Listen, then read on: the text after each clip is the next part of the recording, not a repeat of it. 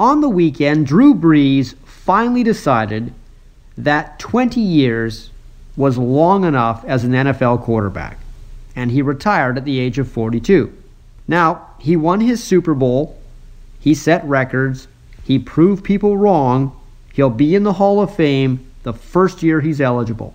His career is one of comebacks from devastating injuries and showing some scouts that they don't always know what they're talking about. Even as far back as high school, Brees was doubted, even though he led his team to a high school championship in the football mad state of Texas. After his high school career was over, only two schools offered him a scholarship, and neither was from Texas. It was Kentucky and Purdue. He chose Purdue because he liked their academic standards better. And Brees excelled, both in the class and on the field. But when the draft came around in 2001, he wasn't taken until the second round by the San Diego Chargers. That's because a lot of scouts thought that being six feet tall, Brees wasn't big enough for the NFL.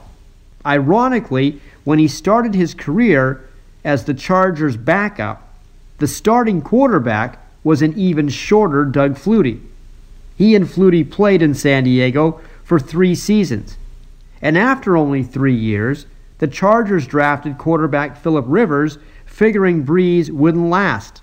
And when he badly injured his throwing shoulder in 2005, the Chargers were convinced he was done and they let him go to New Orleans, where he proved to be a quick healer and eventually won a Super Bowl. He may not be that tall for a quarterback, but he put up giant stats with the New Orleans Saints.